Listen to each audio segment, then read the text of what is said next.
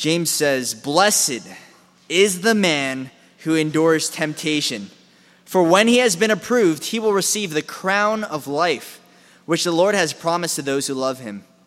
Let no one say when he is tempted, I am tempted by God. For God cannot be tempted by evil, nor does he himself tempt anyone. But each one is tempted when he is drawn away by his own desires and enticed.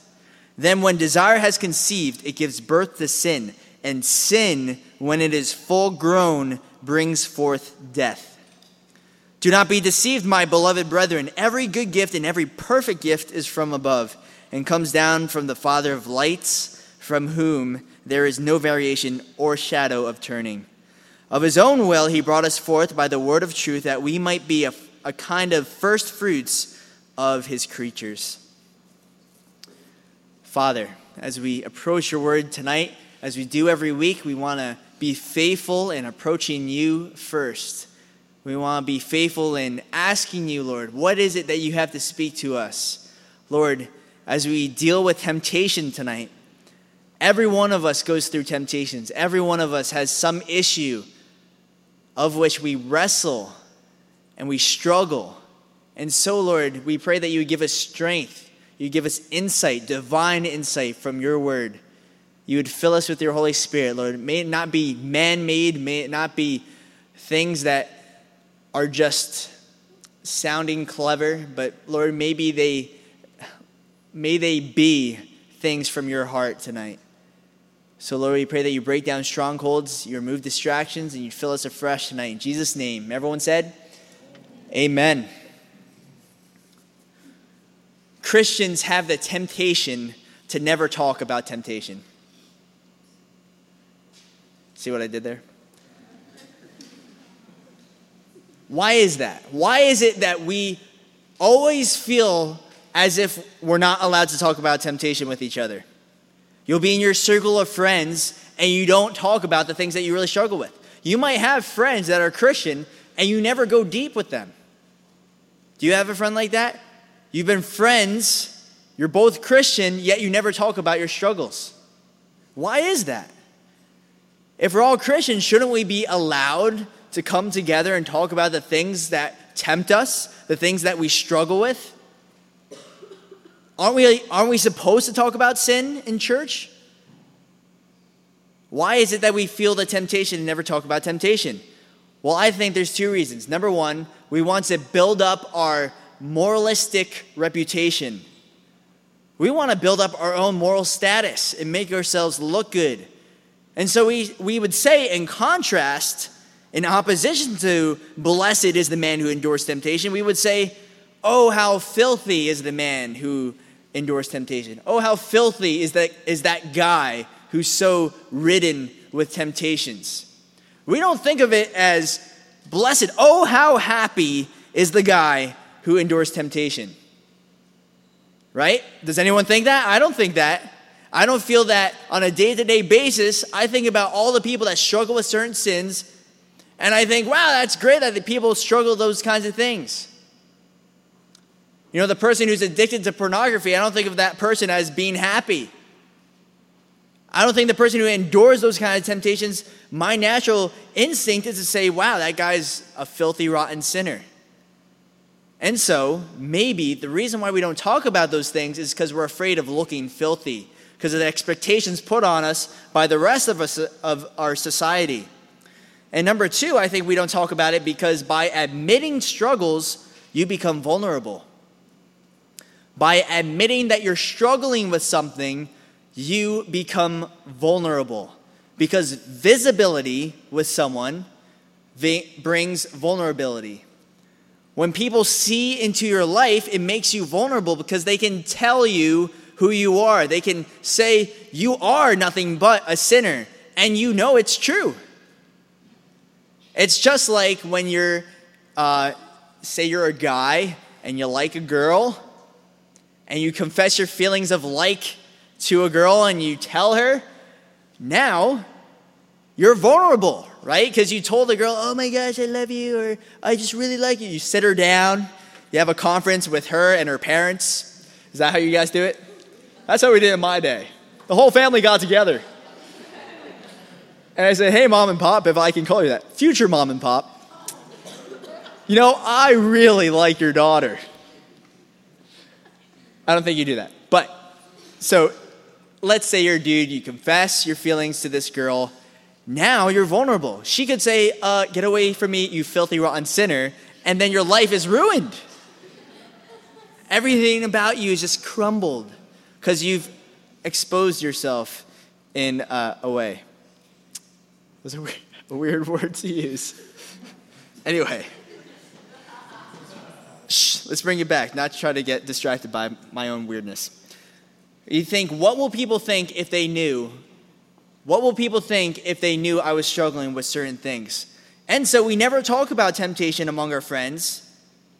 And when our friends stumble, we feel powerless to do anything about it because we feel like we struggle with the exact same things. When your friend that you see struggles with the exact same thing and they stumble and they're caught, you don't know how to encourage that person because you have the exact same problem in your own life and you feel powerless. How do you confront this? What do you do? And so your biggest fear becomes what if everyone finds out? What if I'm the only one who struggles with this thing? What if everyone knows what I really am tempted by? No one will understand my struggles. Everyone will think I'm disgusting. Why is this happening to me? Why is it that I feel this way? Why don't the desires go away? Have you ever prayed for God to take desires away and He hasn't? I prayed that before. Have you ever prayed, Lord, if it's not your will, take this desire away from me, and it hasn't gone away? Why is that?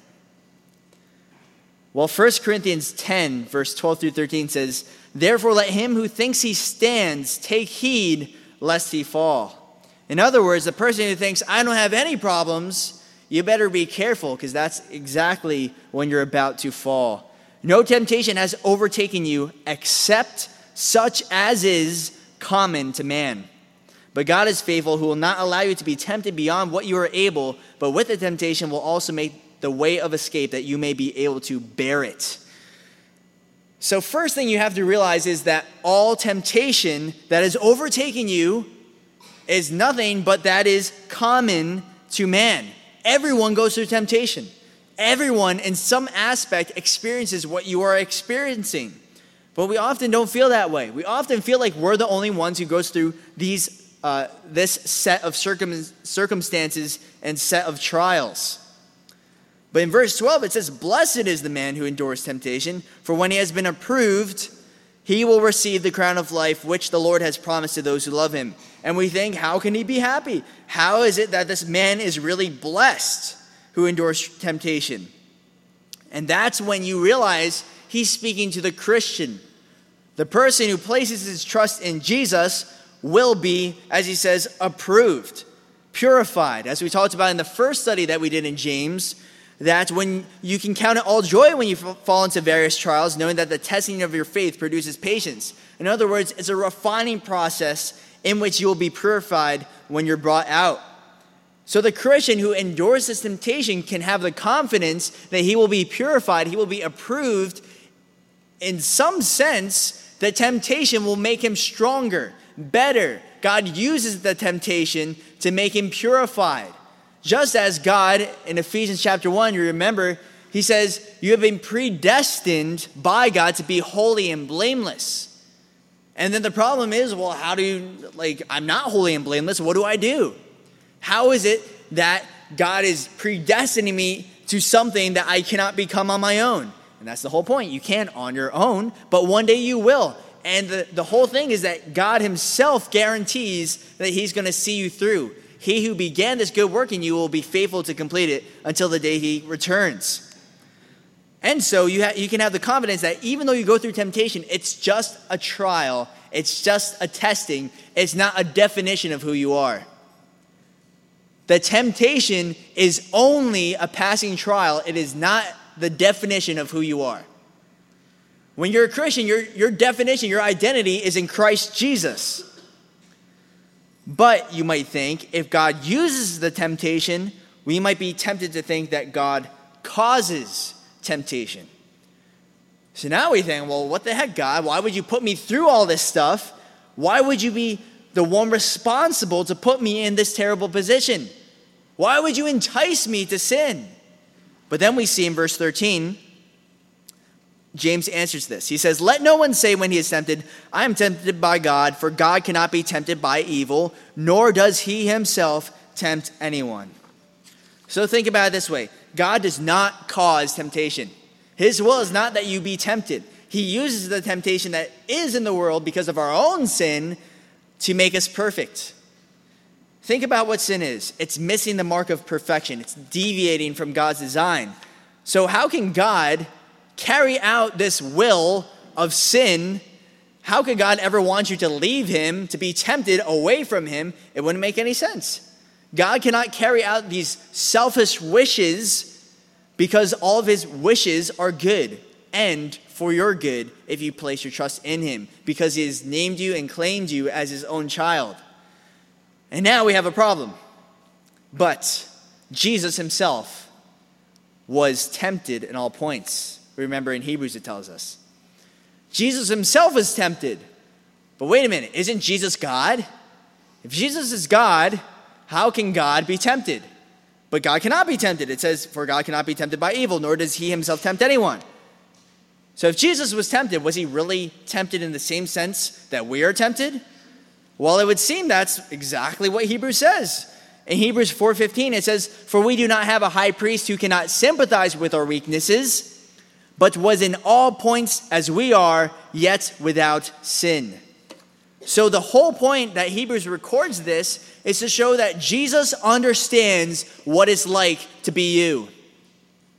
You don't have to feel alone in your temptation. You don't have to feel alone in your struggle because Jesus himself realizes what it's like to be tempted. But hold on. What's, the, what's, what's up with the whole verse that says God cannot be tempted?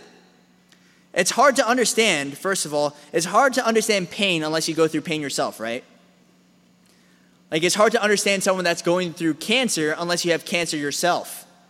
So, it's exciting news that Jesus knows what you're going through, not just a fact like he knows all facts and says, I know that this person is tempted. I know that it hurts very bad. That's the truth, and I know it.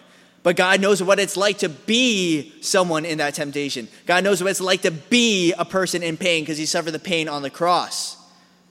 In other words, God couldn't have experienced and known what it's like to feel physical pain unless he actually experienced it himself in hum- human form. And it would show us that sin, uh, it's not a sin to be tempted if this is true. But if Jesus is tempted and God cannot be tempted, what's going on? Well, there's first of all, we have to answer the first question. If God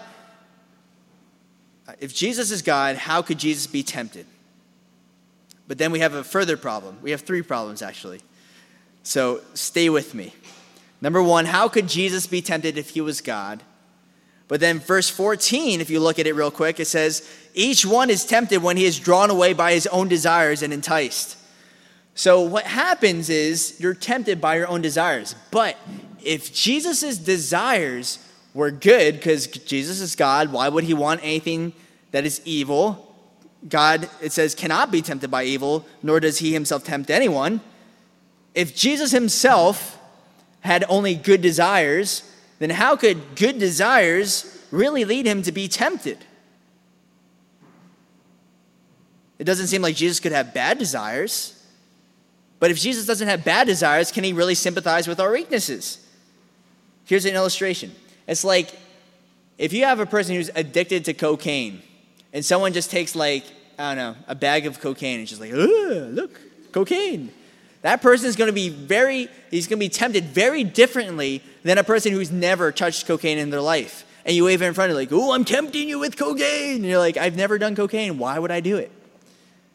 So can you really say the person who's tempted with cocaine, who's never done it before, is really tempted by cocaine? And I would think most of us would say no. But if Jesus doesn't have a desire that's an evil desire, can he really be tempted by evil? Can he really be tempted? And if he can't, then how could he sympathize with what I'm going through? Can Jesus really understand what it's like to be me?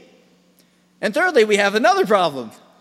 Could Jesus really to be set can could Jesus be said to really be tempted if he could not sin. If it's not even possible that Jesus could sin, can he really be tempted in the first place? So, let me go through it really slowly so you all understand. Are you following with me so far? are you really confused already? All right. All you are really confused. So, three questions. How could Jesus be tempted if he is God? Number two, if Jesus' desires were only good things, how could he be tempted? And number three, could Jesus said, be said to really be tempted if he could not sin? So, first of all, with the first question, how could Jesus be tempted if he is God? Well, when we first talk about Jesus, about anything, especially temptation, we have to talk about applying the question to two of his natures. Jesus was 100% God and 100% man which means you have to ask the question about both his natures. For instance, hunger. Was his God nature hungry? No, the God nature is not hungry. Was his human nature hungry? Yes, human nature was hungry. What about omniscience? Here's a tricky one. Was Jesus omniscient, meaning did he know everything in his God nature? Yes. Did he know everything in his human nature? No. Why do I say that? Because you remember, Jesus himself said, No one knows the day or the hour which I'll return, nor the angels, nor the Son, only the Father knows. How is it possible for him to say that? Only if he did not know everything in his human nature. Which would also explain how Luke 2:52 says that Jesus grew in wisdom and stature as a child. He had to learn language, he had to learn everything like we had to learn.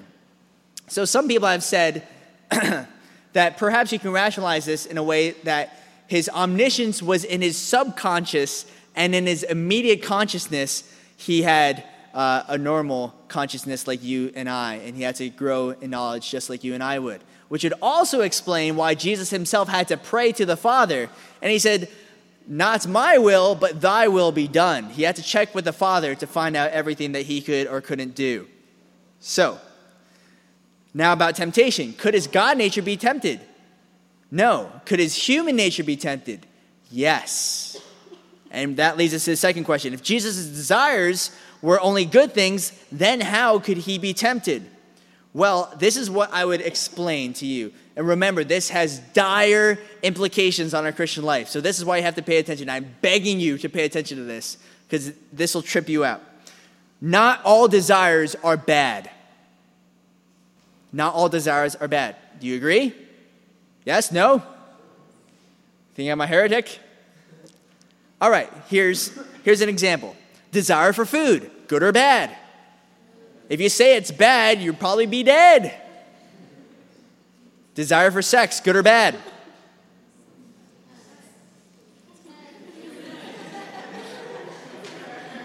Shh. It's good. Sorry, parents. It's good. If you didn't reproduce, you wouldn't exist. These are good things, but what sin does is it takes the good desires and it wants to accomplish them on your own terms.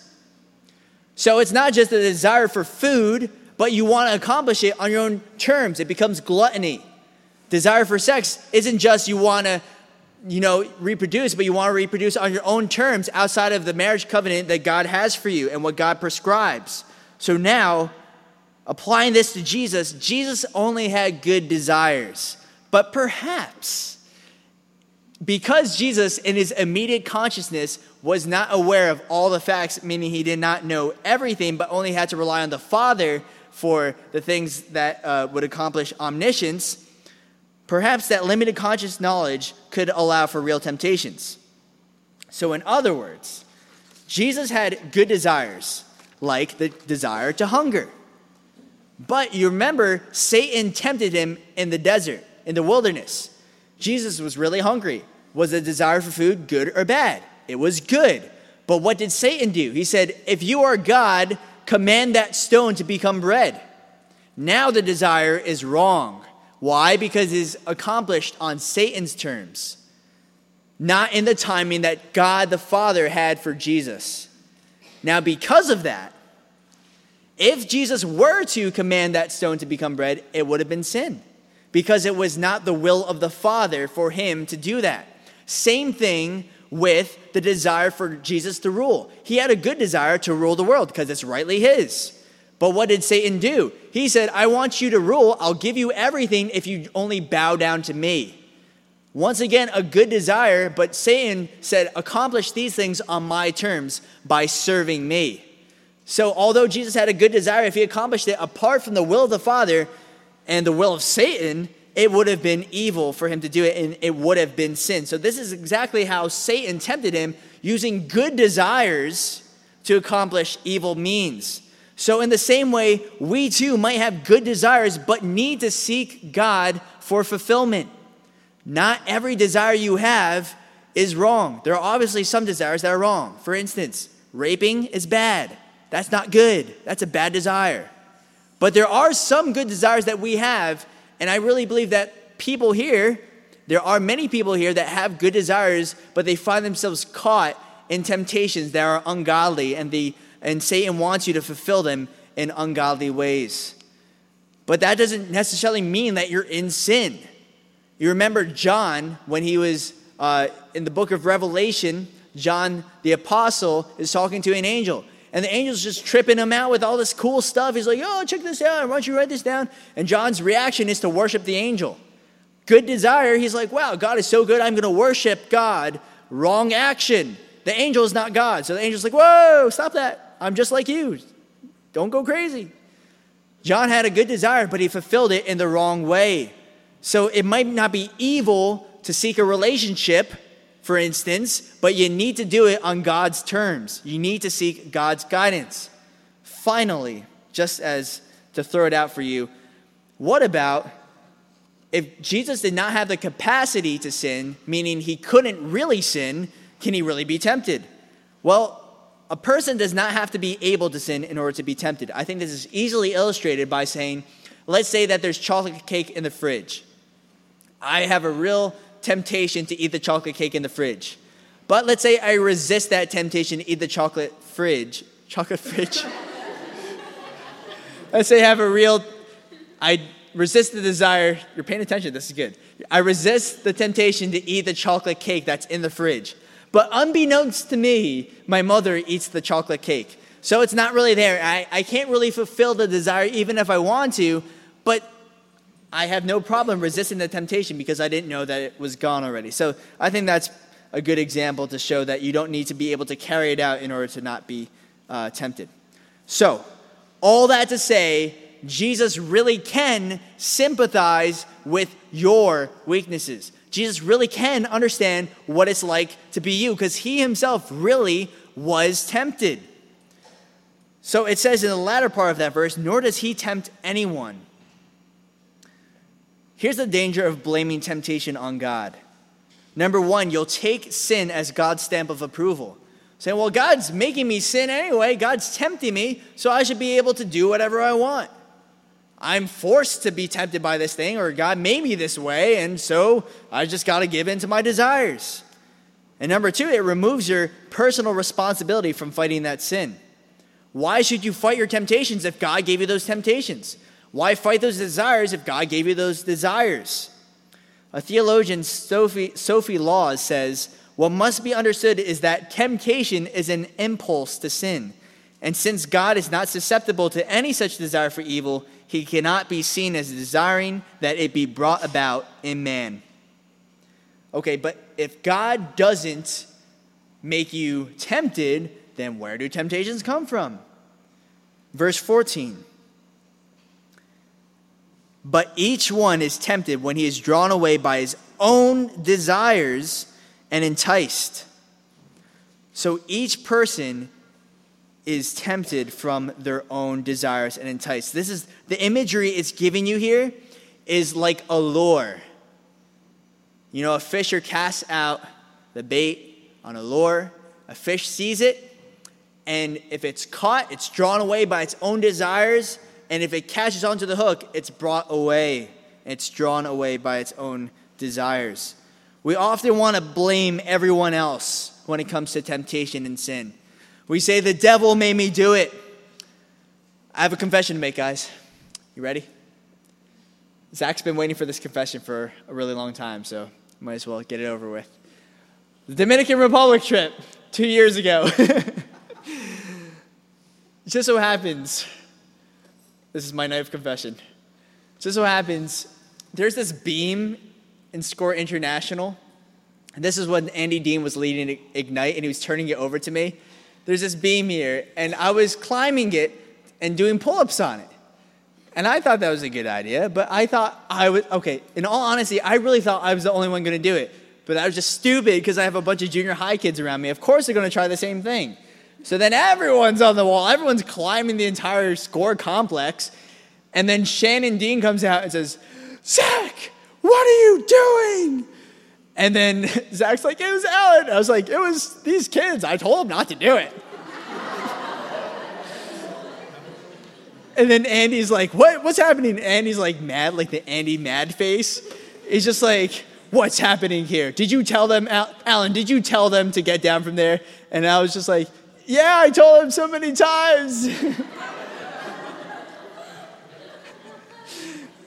and I just like hid in a corner for the rest of the day. And then he just talked to me after. He's like, "Yeah, man, those kids." And I was like, "I know, they're just so bad." and to this day, Zach will know. Do you want to give a testimony? We had testimonies before, but this might be your chance. I'm kidding.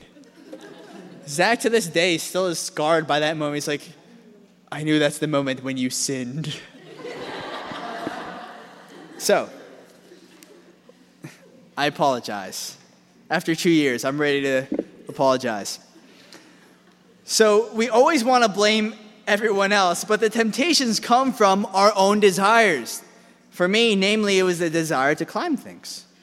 But is desire always a bad thing? No, I like climbing things. It's good. It's a good desire. So, desire is not always a bad thing. It's not bad to want a relationship per se. It's bad when you take the second step and say, but I'll do anything to get in that relationship. It's not bad to have this desire to, to be loved. It's bad when you take that desire and say, but I will do whatever it takes to be appreciated by other people.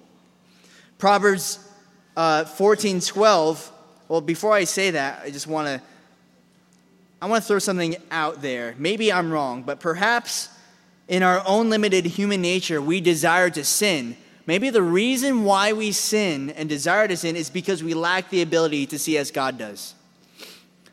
Maybe because we can't see the future and the results of our actions, we desire to do things contrary to the way that God has for us. Just as Proverbs 14:12 says, there is a way that seems right to a man, but its end is the way of death. And that's really the whole point. The consequences of sin is death. That's why this is so serious. If you want to follow after your own desires, your sinful desires, apart from the prescription that God has for you, and saying this is the way to live, you try to do it on your own, the consequences is you are going to die. You're going to have eternal separation from God in hell because you're saying, God, I deserve to be God. You don't know what you're talking about. I'm wiser than you, and I can live my life the way I want to live my life. You might say, well, you know what? This temptation is just in my head. I didn't act on it yet. And Jesus said, it's lust in your heart. It's not just committing adultery, but you, you've committed adultery if you've lusted for a woman in your own heart. It starts in your own mind and in your own heart. And then you would say, well, how can I get rid of the things in my heart? How do I get rid of the, the desires and temptations that come to me on a daily basis? You need to repent. The answer is you have to repent. You have to turn the opposite direction. You have to give it to God, the one who can save you from those temptations and sins. You can't just aim to cease being tempted or to get rid of the desires. You know what that is? That's called repression. To say, oh, I'm just going to stop being tempted, I'm going to stop desiring these things. You're just going to be repressing those desires. It's like the illustration I always give with cookies. If you say to yourself, I will not eat a cookie, you're just going to want the cookie more. I mean, I don't know what you guys desire, but I desire cookies. The problem lies much deeper than the surface level of trying to get rid of desires. The problem is who do you trust to handle those desires? Who do you trust to take care of those things? Do you entrust it to God or do you take it into your own hands? Do you say, God, I got this, I can take care of it, just give me time, I'll repent, give me time, and I'll be able to fix myself up morally, I'll be able to conquer this sin, I can conquer this without any help from anyone else, I can do it? Or do you entrust God? Galatians 5:24 says, "Those who are Christ's have crucified the flesh with its passions and desires." It's not enough to just take care of the symptoms, you got to take care of the problem. The problem is you're living in the flesh. You're living in the sinful nature. You are not yet born again. If you are not born again, if you're not depending on Jesus and you're not a Christian, you're always going to be just repressing desires, never conquering them. So here's the question Can Jesus be trusted with your desires? Can you trust Jesus? Can you just give it all to Him and say, Lord, I surrender my will to you, and I trust that you're going to be able to lead me into the way of life? Some people don't trust others or confide in others for fear of being mocked or exposed. Some people don't share with each other, this is what I really struggle with, because you're afraid that people are just going to tell other people. You know, I've seen that in my own life. I've, you know, I've had friends that have told other friends, hey, this is what I really struggle with. Can you help me? And then that friend tells everyone else, this is what that person's struggling with, as gossip. And you know what? That's messed up. And it's really hard to trust people like that if they've, they've lost your trust in that area. It's really hard to confide in someone else. You figure maybe I just won't tell anyone because I can't trust that there's anyone really safe to tell these things about. I'll be the first to tell you that all of us leaders here will never, ever betray your trust in that sort of way. Can I, can I guarantee that infallibly? No. Do we make mistakes? Yes. But if there's anyone that understands what it's like to break someone's confidence, I can tell you it's the leaders here. We understand what it's like for people to uh, gossip, because we've had gossip in our own lives. So you are free to tell us and confide in us. And as long as you don't look to hurt or kill someone's, someone else or yourself, we won't have to tell anyone of that. You have my word on that. So, People fail you. But that's why we have to trust Jesus first and foremost and look at the character of Jesus as the proof that he can be trusted. Look at verse 16 through 17. It says, Do not be deceived, my beloved brethren. Every good gift and every perfect gift is from above and comes down from the Father of lights, with whom there is no variation or shadow of turning. This is a unique description of Jesus in this passage that he is the father of lights. Why does he say that? He says, as certain as it is that the universe is there and it's not going to just pop out of existence, you know, the sun will cast a shadow, not cast a shadow, but the moon will cast a shadow on the earth. And there's all these stars moving in orbit, all these things happening in the universe, but Jesus never changes. God never changes. And you can place your confidence in his character and the fact that he doesn't change. You have to first realize that every good gift and every perfect gift is from him. And if he gives a perfect gift once, he's going to continue to give good gifts and perfect gifts. He's not going to lure you into temptation. He's not going to wish that you die or you perish. Josh Harris says if you ever expect to find victory over lust, you must believe with your whole heart that God is against your lust not because he is opposed to pleasure, but because he is so committed to it. So God desires to bring you into relationship with him with himself and he only wants the best for you because he loves you. God desires for the best for you. And that's why he'll continue to give good things to his children. So when we should act ultimately when we are tempted. It's not just resisting but we should act when we're tempted, but that act should be self denial and surrender to Jesus. Whenever we have these desires that are conjured up and you say, Why do I feel this way? we should be driven to action, but the action is not to commit that sin, but instead run the other direction and surrender to Jesus. So, in other words, the mark of a Christian is not one who has stopped being tempted, because that'll never happen. Until you die, you're never going to stop being tempted. You live in this world, and there are trials, there are tribulations. But even though the mark of the Christian is not one who has stopped being tempted, it is the one who finds his escape in Jesus. That's the difference of a Christian. The one who finds his escape in Jesus Christ. 1 Corinthians 10 12 through 13, as we talked about before, says, Therefore, let him who thinks he stands take heed lest he fall. You can't do it on your own. No temptation has overtaken you except such is common to man. But God is faithful, who will not allow you to be tempted beyond what you are able. But with the temptation will also make the way of escape that you may be able to bear it. You cannot escape the temptation without the Spirit of God. Do you realize what will happen? Let's say that you say, you know what, I can conjure up this ability, this fortitude in, in myself to resist temptation. You say, I no longer desire those things. But what happens is you repress one desire, another one pops up. If you stop being tempted in one area, it will appear in another area. And that's exactly how Satan gets you. Satan plans if I tempt him so much in this area, he's going to be repressing it and trying so hard to get rid of it that he finds security in another sin.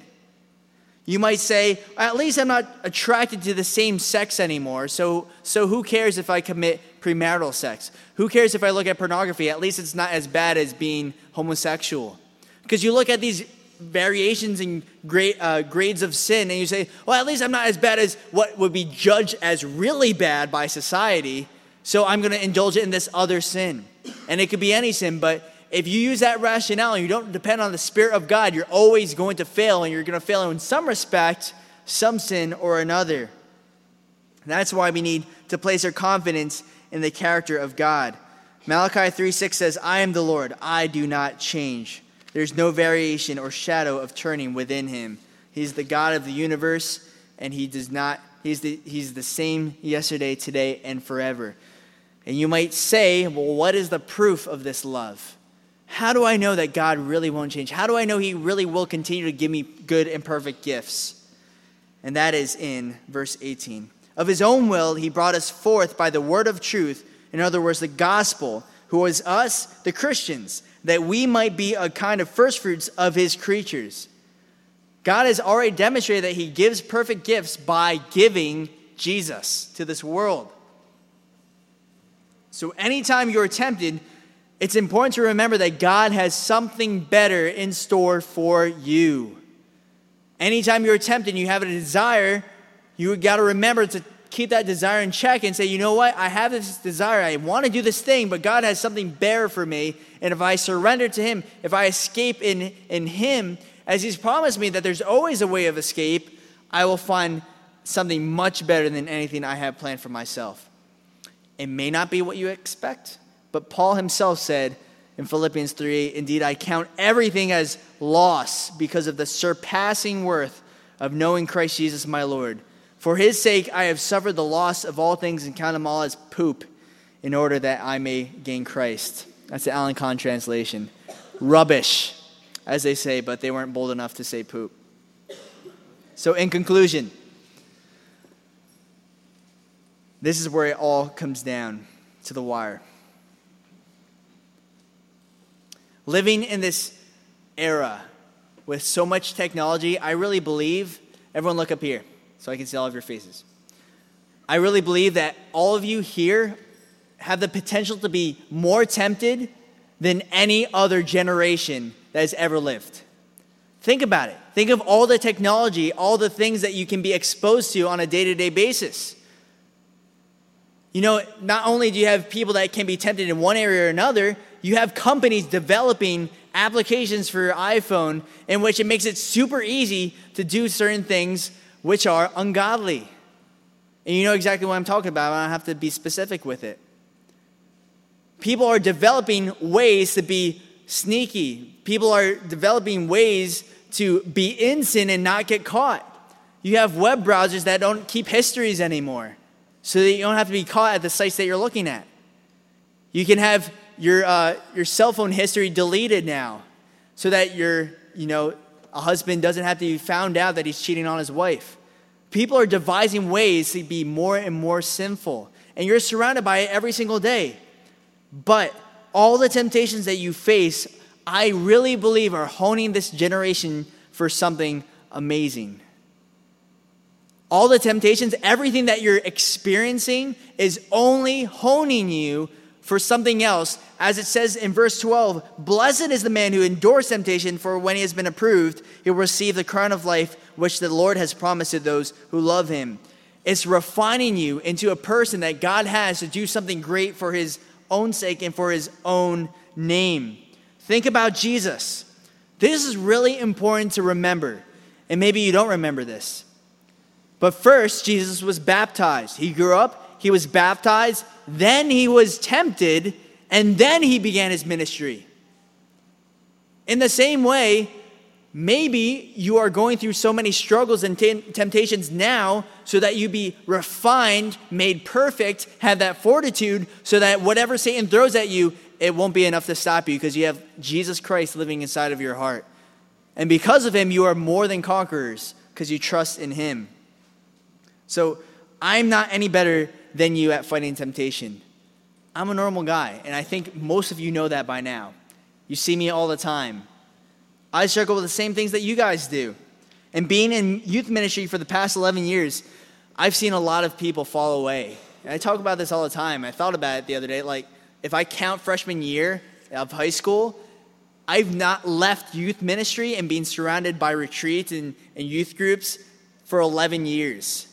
And because of that, I've seen a lot of you guys grow up. I've seen a lot of people my own age grow up and leave the church, get drunk, and start doing drugs and having sex and doing a lot of things. And so it's depressing oftentimes because you see a pattern, you see it repeat.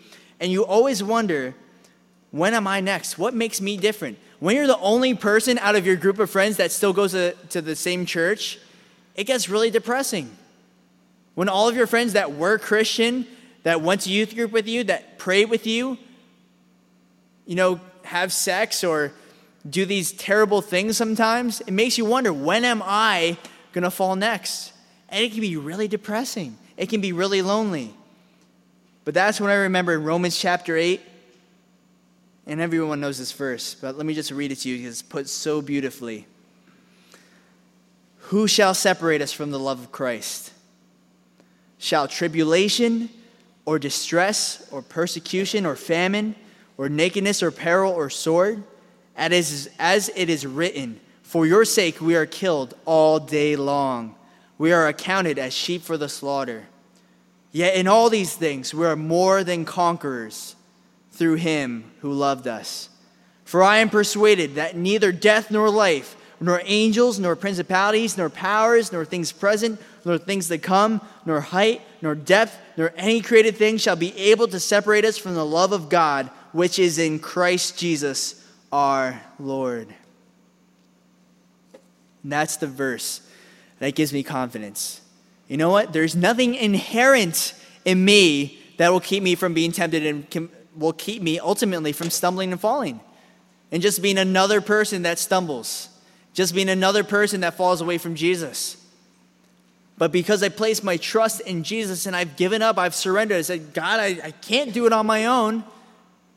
That's how I know that one day I will be counted holy and blameless before Him. Although He has counted all my sins and forgotten them as far as the east is from the west, now I know I'm being refined. And all, all these temptations, although they can be really scary sometimes, just like any of the trials that you guys go through, I know that God is using them. Not because He's causing them, not that He wills them for them to, to be there just for the sake of me sinning and stumbling but God is using them in the moment to refine me and refine you for a greater work that He has for you. So, how do you grow a distaste for the things of this world? You spend time with Jesus. When you spend time with Jesus and you know how great He is and know how He has things, uh, only good things and perfect things planned for you, it won't make it'll make you forget everything else.